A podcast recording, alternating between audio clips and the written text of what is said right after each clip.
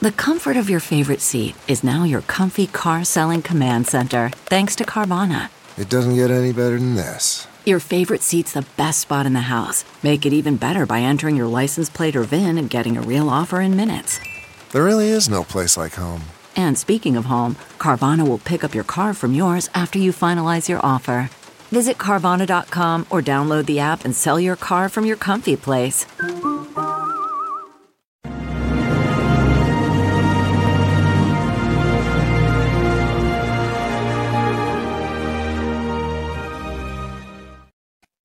Hello there, everyone. Judge Andrew Napolitano here for Judging Freedom. Today is uh, February. Today is Wednesday, February 16. It's about 2:50 in the afternoon on the East Coast, and I have a couple of questions here to address. Very prudent questions uh, that were sent to us by folks who were listening to my explanation of Sarah Palin's defeat in her litigation against the New York Times. Now, um, Governor Palin argued uh, that the Times connection of words she used in New York to the uh, killings in Arizona that resulted in the assassination of a federal judge and the murder of a half dozen people and the permanent injury of Congresswoman Gabby Giffords, this is about five or six years ago, uh, was defamatory. And of course, it was defamatory. The question was did, did Sarah Palin's lawyers meet the standard? That the law requires for a public figure to sue. Now, Governor Palin is a public figure. A public figure is a person who can command the attention of the media and has the ability to reject or rebut whatever was said about them. It used to be you had to be a public official, meaning somebody who worked for the government. The courts changed that to a public figure. So anybody can be uh, a public figure, a rap star, uh, is a public figure. You could even be anonymous, but thrust into some media controversy, which makes you what's called a limited purpose public figure. You're a public figure for that purpose.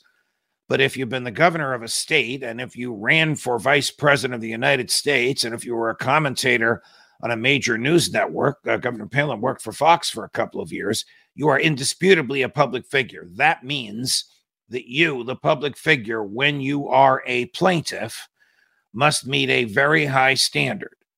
So Benjamin Meltzer asks, and Mr. Meltzer, thank you for the question, sir. Wasn't the higher threshold for public figures established not in the text of the law, but by this Supreme Court ruling, one with which Antonin dis- uh, Scalia disagreed, by the way? If it is, is it fair to say that in America, libel law is intended not to provide equal footing when the subject is a public figure? Uh, is the bar too high for public figures?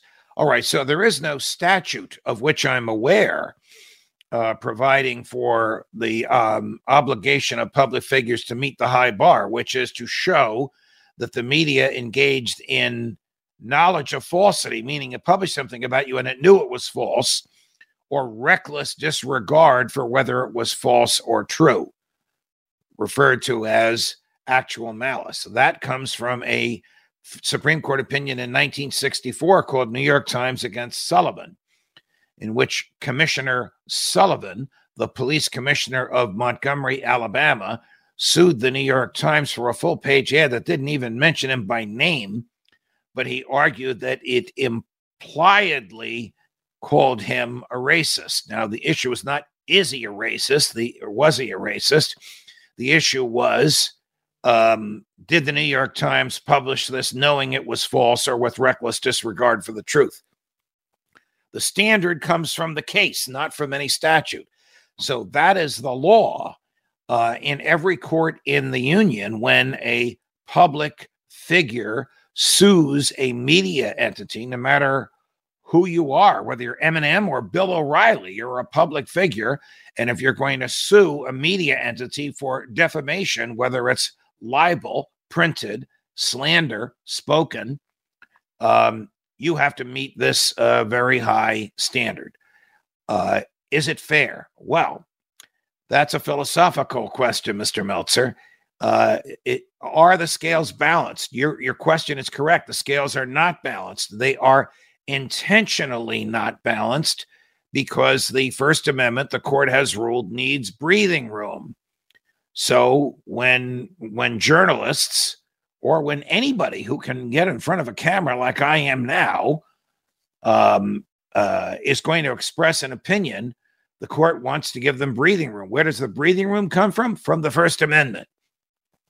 So I think that uh, uh, even supporters of Times versus Sullivan uh, would say that the cases that that the law is not balanced, that it is intended to make uh, defamation cases difficult, so as to encourage open, wide, and robust speech about public officials and public figures. Next question is from Todd Welsh, who asks Shouldn't the media print or produce a correction in the same format as the, as the misinformation? There, I agree with you. Often you see these corrections in a little tiny box on page three in the New York Times, whereas the statement was that's being corrected was a banner headline or even a, a paragraph uh, on the front page. The media never prints, I shouldn't say never, could think of one or two exceptions, rarely prints uh, a correction uh, with the same magnitude as the original statement. But lots of times the correction doesn't work. The correction doesn't always absolve the uh, media defendant. In fact, many times when the jury saw the correction, they reacted, um, Todd, Mr. Welsh, excuse me, as you did, and it actually hurt the media that published that.